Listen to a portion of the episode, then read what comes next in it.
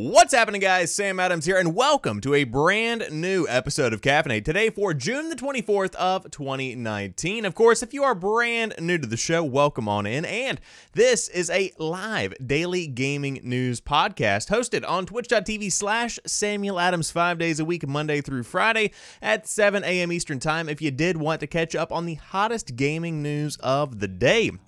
Now, normally, uh, we have a headliner that has to do with some kind of sales of some kind of game, or perhaps some layoffs, or perhaps a big new release, or something along those lines. But no, today, our headliner is much more significant than that because GuardianCon has raised over $3.7 million for St. Jude Children's Research Hospital. And that, my friends, is something worth celebrating as a headliner story. So we'll talk more about the records that were broken, Dr. Lupo's block, because that blew everyone's mind, and overall, the good that gaming can in fact do. Then we move on to talk about Crash Team Racing sitting at number one on the UK charts, outdoing a lot of other big releases. Blizzard's global esports director has quit amid turmoil behind the scenes. Bungie has postponed Destiny 2 fixes to preserve work life balance of the team. Unfortunately, we talk about Mixer layoffs coming from Microsoft for the original content team members. Fortnite Season 10 is requiring a beefier graphics card for those that are still playing the worldwide Battle Royale sensation. We will talk more about what you need to ensure you can still dump on 12 year old kids. And finally, Jeff Goldblum. That's all you need to know. That's a fine tease, I would say. But that's pretty much the lineup for today's show. Again, if you are brand new, welcome on in, and I do hope you enjoy today's program. But if you do, click that subscribe button on YouTube. If you do, follow on Twitch if you want the show live. Of course, you can find all of the content, reminders, and more on twitter.com slash prettychillguy, and of course, instagram.com slash Samuel Adams Media for gaming discussions, news, clips of the show, whatever you need. It's right there on the good old IG. But without further ado, let's go ahead and dive into today's top story, shall we? GuardianCon raises $3.7 million. Bungie breaks a record, but Dr. Du- Lupo does better. Excuse me. Bungie raised $400,000 in just four hours as part of the annual GuardianCon charity marathon stream, shattering the Destiny developers' goal of 150K and breaking the event's all time record. But Fortnite streamer Dr. Lupo did even better. A massive thank you to Ad Bungie for a massive block during the GuardianCon Marathon, the largest block ever with $400,000 and counting raised for the kids of St. Jude GuardianCon tweets. But We'll talk more about Lupo in a moment. GuardianCon, which started as a Destiny focused community meetup, has evolved into Florida's premier gaming convention, featuring a combination of in person events with keynote speakers and new game previews, and a collection of Twitch streamers that seek to raise money for charity. This year, the donations will go to St. Jude Children's Research Hospital in Memphis, Tennessee, which focuses on treating the toughest childhood cancers and pediatric diseases. The goal of the event was to raise $3 million for the institution. Last year, streamer Dr. Lupo set a new record by raising more than 350k during his streaming block. Bungie broke that record with the final total of 401 $420.97. That was a weird way to say. Over $400,000. The no- donations breached the $400,000 mark at the last minute just before Bungie's streaming block ended. But of course, they talk more about playing Destiny 2 Forsaken during their little block because, of course, it's Bungie. What do you expect? And then they talked more about Shadowkeep, etc. But let's talk about Dr. Lupo. The final block of the show, the big shebang, the final countdown, so to speak. Dr. Lupo went on to break the record again during the same marathon, raising a whopping $920,000 in his four hour streaming block, bringing the total amount raised by the GuardianCon charity marathon stream to $3.7 million. 3.7 million, nearly 1 million dollars in 4 hours. In fact, they went overtime, 30 minutes, one little small extension to ensure that as many people could donate as possible. It was insane to watch, absolutely exhilarating to see how good gaming can in fact do.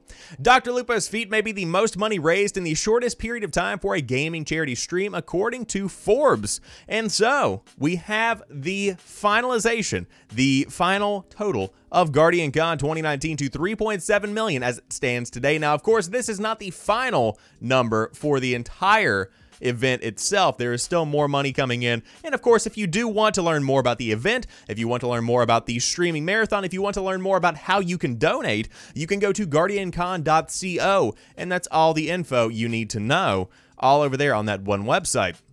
But incredible to see, incredible to watch, of course. Uh, this is put together by the guys over at raredrop.co. So Professor Broman, King Gothalion, uh, Kevin, KMagic101, who's a mixer streamer. There are tons of people behind the scenes that are making this happen and really just putting good back out into the world whenever they don't have to. You know, I think that's the biggest thing I want to highlight is that although uh, they are, you know, organizers behind the scenes and there are so many people across the entire gaming and streaming community making this thing happen, uh, nobody has to do anything. This is all just putting good back out into the world, and that's something that's worth celebrating, which is why it's the headliner for today's show, which is why people are writing about it, because it should be celebrated. We live in a world that's very bleak sometimes. You know, we live in a world where there isn't a lot of good on the surface occasionally. You understand what I'm saying. Not that there is no good, but man, sometimes it's hard to find. To be able to celebrate stuff like this, where we are all collectively coming together to help kids in hospitals get better and live better lives, that's amazing. And that's something that is absolutely phenomenal, especially for the gaming community, but in any community whatsoever. So again, Bungie raising 400k. Amazing. Dr. Lupo with 920k. Amazing. On top of that, collectively, across the board, over $3.7 million raised for the children of St. Jude. That is an incredible, incredible number. But moving on to the next topic of the day, Crash Team Racing puts the Bandicoot back at number one on the UK charts. Having dominated the charts for the past two summers, Activision is aiming for a hat trick with the chart topping debut of Crash Team Racing Nitro Fueled.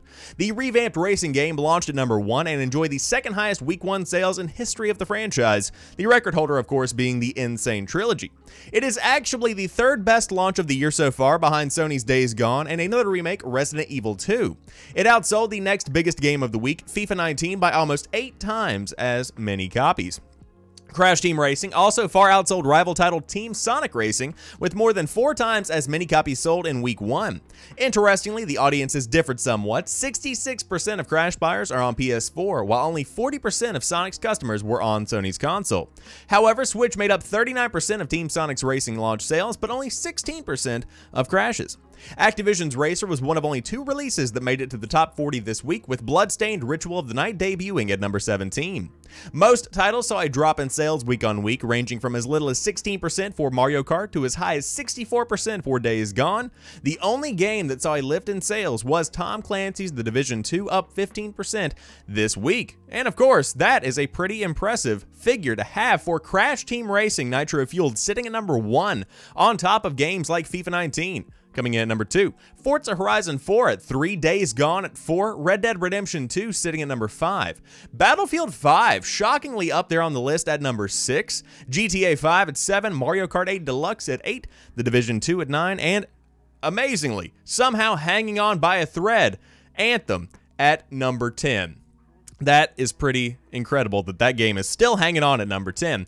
Uh, but I will say, number one, I've been watching a lot of Crash Team Racing during my time at work, and I will say, it's a very good looking remake of a game. It really truly does stay true to what it is at its core, but at the same time, it does put that fresh coat of paint on. It does update uh, just the things that need to be updated to make it a game that does well on PS4, Xbox One, and Nintendo Switch. And overall, fantastic job from Activision and the team behind the scenes. But I will say, I think this number one debut is quite frankly because we are in the dead of summer. We are in that period of the year where there aren't too many big, big, big games coming out, and the ones that do come out tend to be kind of a middle of the road release, and then they'll do better further down the line towards the fall whenever a price cut comes or a uh, you know various version with a full DLC lineup is released, something along those lines. The summer is a strange time for video game releases, but it always has been, and it more than likely always will be.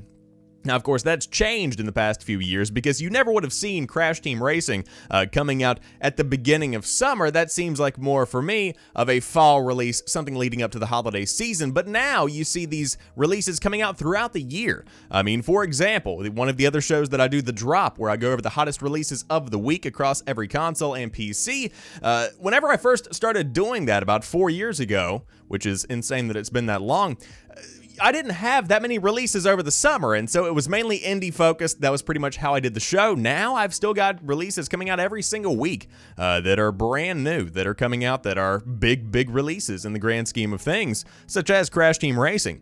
But if you did want to pick it up looking good right now, and of course, not shocking to see most of the sales on PS4 because in many people's minds, including my own, Crash is always going to be associated with the PlayStation, you know, intellectual property slash hardware lineup up uh, because of the fact that it was for so long.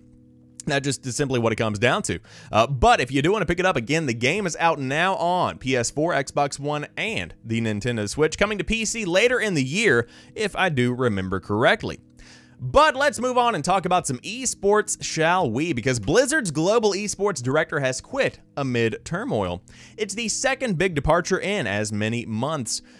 That is a very big, big loss. Blizzard's esports team just lost another major leader. Global esports director Kim Fan has left Blizzard to pursue a new endeavor in the gaming industry. The veteran didn't harbor ill will against Blizzard in her farewell post. She plans to attend BlizzCon as a fan, but the move came just under a month after Overwatch League Commissioner Nate Nanzer left for Epic Games. It is not clear who is filling Fan's old role. This does not necessarily mean that Blizzard's esports endeavors are in further trouble. However, things clearly have not gone as well as they could in recent months. On top of the departures of Fan and Nanzer, there have been rumors of low morale and additional resignations. The company also scuttled Heroes of the Storm esports plans in December, and stability is not Blizzard's strong suit at the moment, even if efforts like the Overwatch League continue to draw in large crowd. Uh, so, we have yet another big departure that does show, I think, a bit of a peek behind the curtain, so to speak, of what's happening with Blizzard esports. Now, I will say, I want to make it very clear, we are focusing specifically in this story on the esports side of Blizzard.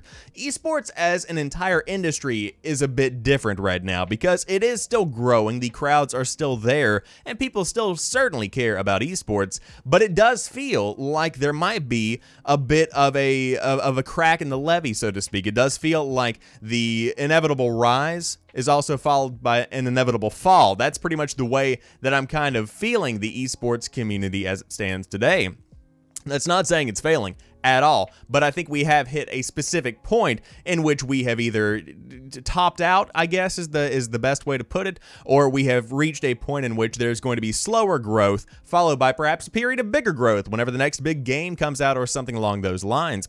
However, when it comes to Blizzard esports, this is a weird time for Blizzard as a whole. I think that's the biggest thing to take home from this specific story. It might not necessarily be their esports initiative, but considering all of the negative press they've gotten, considering what's happening right now with WoW Classic, uh, considering what's been going on with the Overwatch League and with Diablo and with Diablo Immortal specifically, all of these elements, although they are technically separated because it's not all connected to esports, they're all intertwined because it still affects Blizzard as a whole. When you see Blizzard, Blizzard, you don't just think about Blizzard Esports or Overwatch or World of Warcraft. Many people think about this as a collective, and so negative press leads to a bit of a negative outcome, which is what I think we have here. Now, of course, Overwatch League, huge. One of the biggest esports, I guess, leagues in the entire world. One of the biggest esports organizations.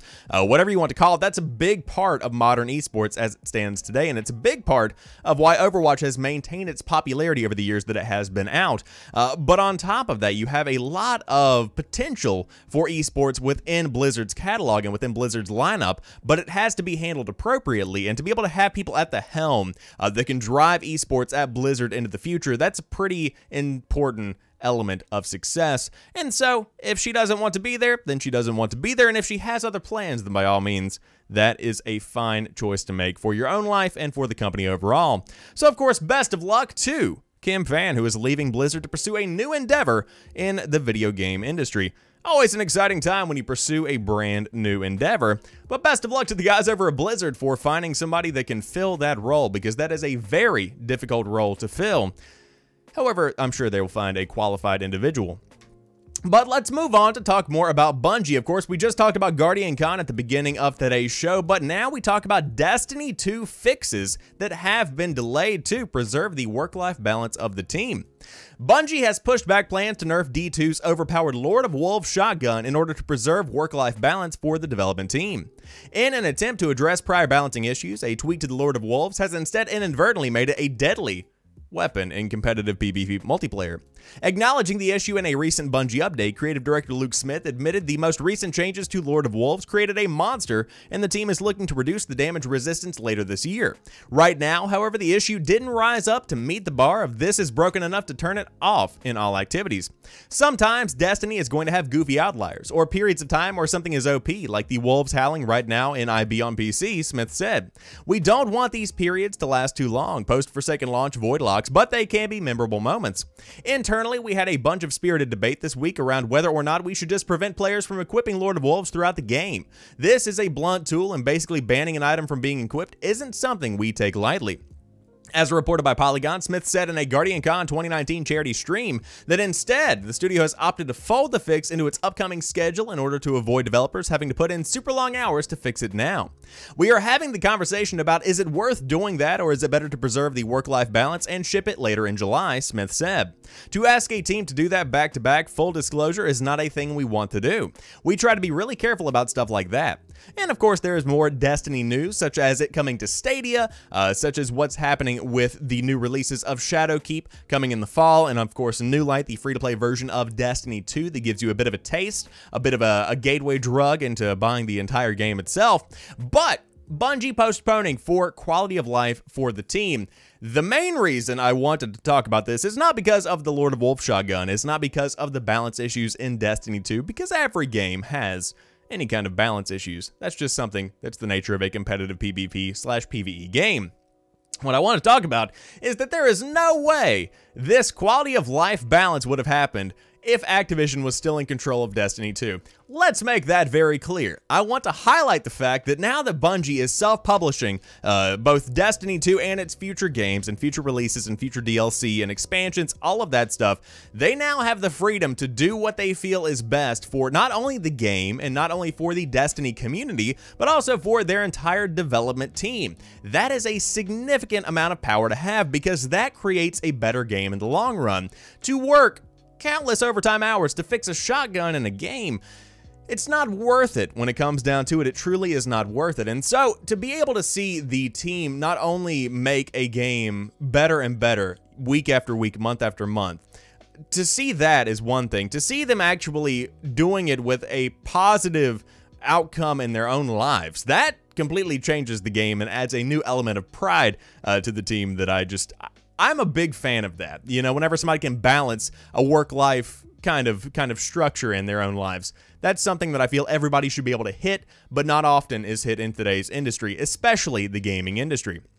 But hopefully, the shotgun will be fixed towards the end of July. Of course, a lot of people diving into Destiny 2 as it stands today because, again, a lot of new content coming in the fall. A lot of people diving in right now with Forsaken uh, to kind of get a feel for the game, to get caught up, etc. So they are ready whenever the full release of Shadowkeep does come out later this year.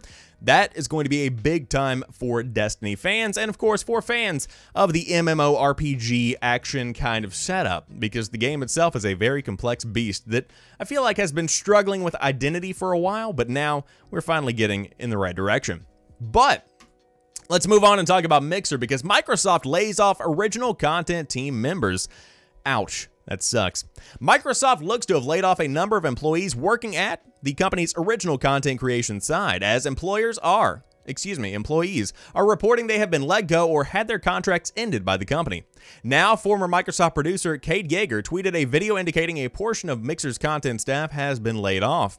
Along with hosting various live streams as a Twitch competitor, Mixer also hosts original shows on the platform, including Tips and Tricks and This Week in Esports, the latter of which had aired an episode as recently as June the 20th.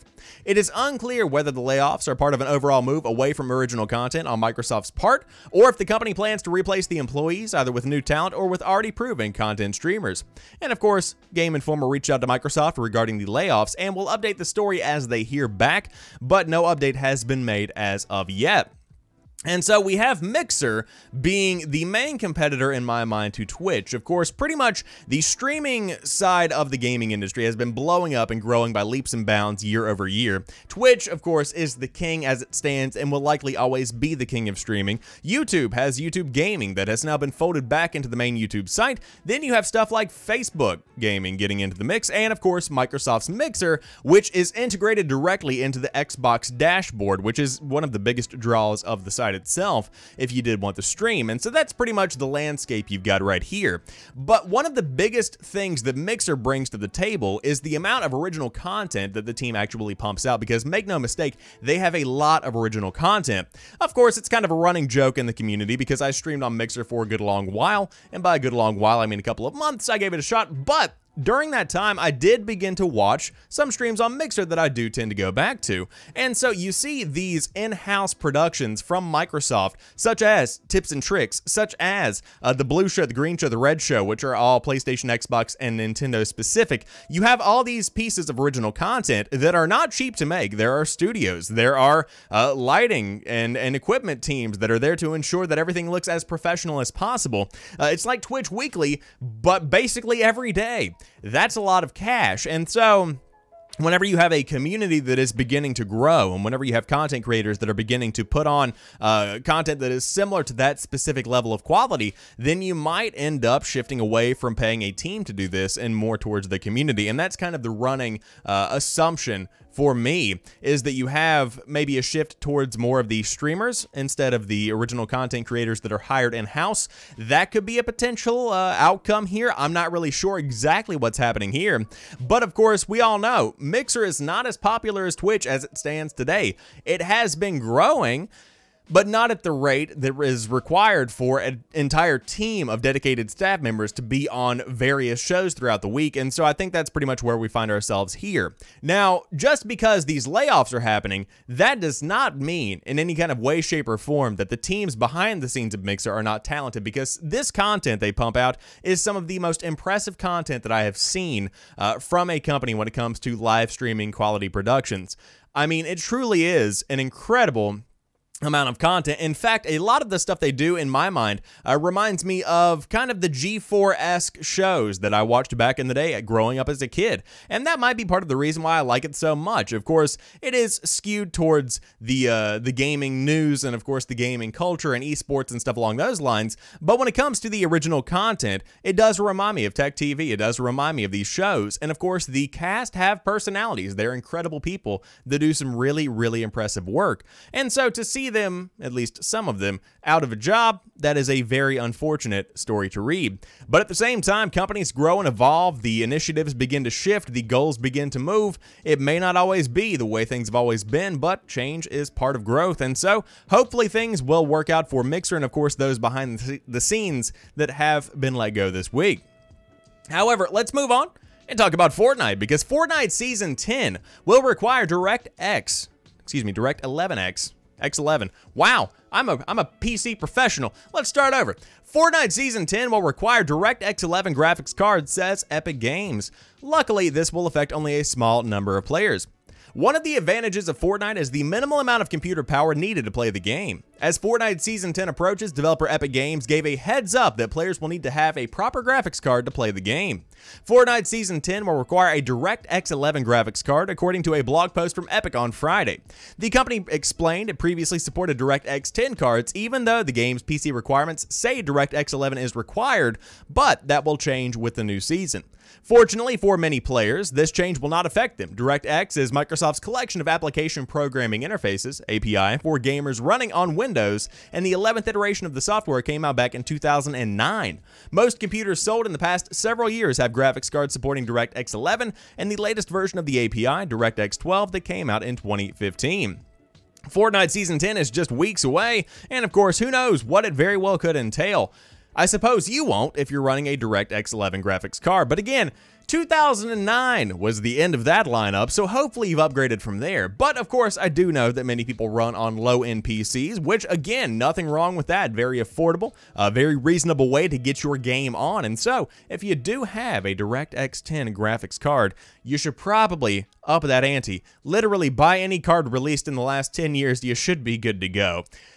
The game probably didn't look that great when you were playing to begin with anyway, so hey, you can take that into consideration.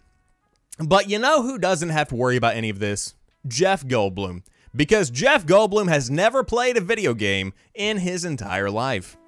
That's right, let's reiterate just one more time for clarity. Jeff Goldblum has never played a video game in his entire life. Jeff Goldblum has acted in five separate video games, but he has never played one. Goldblum, who is beloved for being a tall and bit weird and extremely open individual, is at the 2019 Cannes Lions International Festival of Creativity right now and has spoken on his experience recording voices for games. As reported by Page Six, the 66 year old actor reported that not only has he never played the games he is in, he has never played any games at all. Goldblum voiced Dracula in Goosebumps Escape from Horrorland 1996 and is credited for the game's adaptation of Independence Day and Jurassic Park Chaos Island, both in 1997. We imagine these were voice clips taken from the films. Years down the track, he played Nero in Call of Duty Black Ops 3's Zombie Mode and reprised the role of Ian Malcolm in Jurassic Park Evolution. I know nothing about gaming, even though I've been the voices for what was it called? Call of Duty Black Ops, I think. Goldblum reportedly told the crowd. He reminisced about playing Malcolm again before saying, I've never, in fact, played a video game in my life. So there you have it. Goldblum's a great actor. If you've seen him in Cronenberg's The Fly, rectify that, but he will never beat you in Mario Kart. And so, Jeff Goldblum, although he is an internet sensation, although he is a worldwide star, he has never played a video game, which, to be fair, to each their own, totally understandable. But at the same time, what a legend, number one, uh, regardless of gaming habits. Number two, get this man a video game. Get get him something. I mean, even if it is just Tetris. I feel like he's a Tetris man. He looks like a Tetris man. I mean, have you seen how he dresses? That's a Tetris outfit. But regardless, that rounds out today's lineup of the top gaming news of the day. Of course, if you are brand new to the show, it's hosted live five days a week on twitch.tv slash Samuel Adams if you did want to stop by and check out the hottest gaming news of the day. But then the show is taken down and put up on youtube.com slash Samuel Adams Media as well as podcast services around the world. Clips are put up on instagram.com slash Samuel Adams Media, but don't worry, just follow on twitter.com slash pretty chill guy. Did you get all that? I bet you got all that. If you didn't, it's in the description box down below. But until tomorrow, you guys have a phenomenal rest of your Monday, a good start to the week, and peace.